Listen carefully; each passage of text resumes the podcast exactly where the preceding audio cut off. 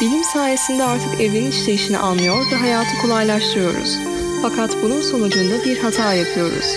Hayatın anlamı, Tanrı'nın varlığı gibi konularda bilim üzerinden kesin çıkarımlar yapıyoruz.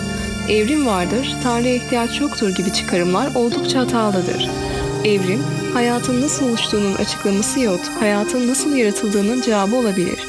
Büyük patlamadan başlayarak günümüze kadar var olan tüm süreci ve evrenin tüm yasalarını da açıklamış olsak, Tanrı gibi metafizik unsurların yahut hayatın anlam alıp olmadığına yönelik yorumların varlığı son bulmaz. Dünyadaki tüm insanlar tek bir görüşte ortak bile olsalar, sonuçta bu hakikatin ne olduğunu değiştirmeyeceği için insan yığınlarının görüşleri de aslında önemli değildir.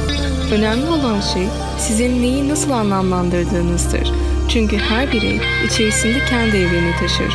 Lütfen kendinizi insan yığınlarına ve popülariteye kurban etmeyin.